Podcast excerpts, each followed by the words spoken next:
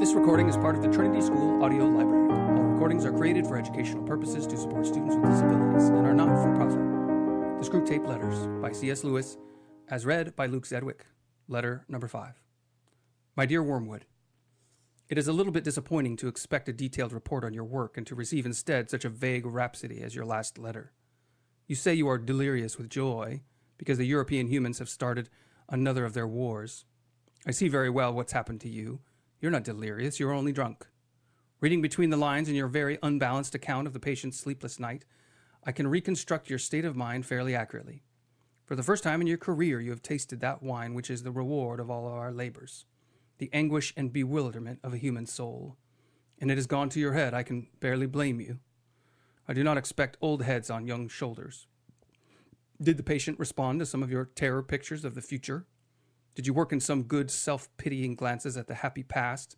Some fine thrills in the pit of his stomach, were there? You played your violin prettily, did you? Well, well, it's all very natural, but do remember, Wormwood, that duty comes before pleasure.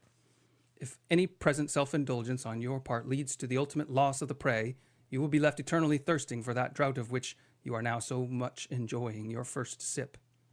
If, on the other hand, by steady and cool headed application here and now, you can finally secure his soul, he will then be yours forever. A brimful living chalice of despair and horror and astonishment, which you can raise to your lips as often as you please. So do not allow any temporary excitement to distract you from the real business of undermining faith and preventing the formation of virtues. Give me without fail in your next letter a full account of the patient's reactions to the war, so that we can consider whether you are likely to do more good by making him an extreme patriot or an ardent pacifist. There are all sorts of possibilities, and in the meantime, I must warn you not to hope too much from a war. Of course, a war is entertaining. The immediate fear and suffering of the humans is a legitimate and pleasing refreshment for our myriads of toiling workers. But what permanent good does it do us unless we make use of it for bringing souls to our Father below? When I see the temporary suffering of humans who finally escape us, I feel as if I had been allowed to taste the first course of a rich banquet and then denied the rest. It is worse than not to have tasted it at all. The enemy, true to his barbarous methods of warfare, allows us to see the short misery of his favorites only to tantalize and torment us, to mock the incessant hunger which during this present phase of the great conflict his blockade is admittedly imposing. Let us therefore think rather how to use than how to enjoy this European war, for it has certain tendencies inherent in it which are in themselves by no means in our favor. We may hope for a good deal of cruelty and unchastity, but if we're not careful, we shall see thousands turning in this tribulation to the enemy, while tens of thousands who do not go so far as that will nevertheless have their attention diverted from themselves to values and causes which they believe to be higher than themselves. I know that the enemy dispro- disapproves many of these causes, but that is where he is so unfair. He often makes prizes of humans who've given their lives for causes he thinks bad on the monstrous, monstrously sophisticated ground that the humans thought them good and were following the best they knew.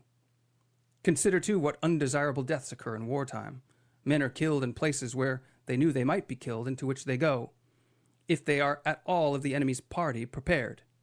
How much better for us if all humans died in costly nursing homes amid doctors who lie, nurses who lie, friends who lie, as we have trained them, promising life to the dying, encouraging the belief that sickness excuses every indulgence, and even, if our workers know their job, withholding all suggestion of a priest lest it should betray to the sick man his true condition and how disastrous for us is the continual remembrance of death which war enforces.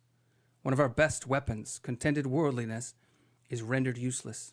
In wartime, not even a human can believe that he is going to live forever.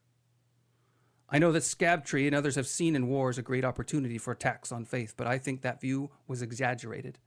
The enemy's human partisans have all been plainly told by him that suffering is an essential part of what he calls redemption so that a faith which is destroyed by a war or a pestilence cannot really have been worth the trouble of destroying. I am speaking now of diffused suffering over a long period, such as the war will produce.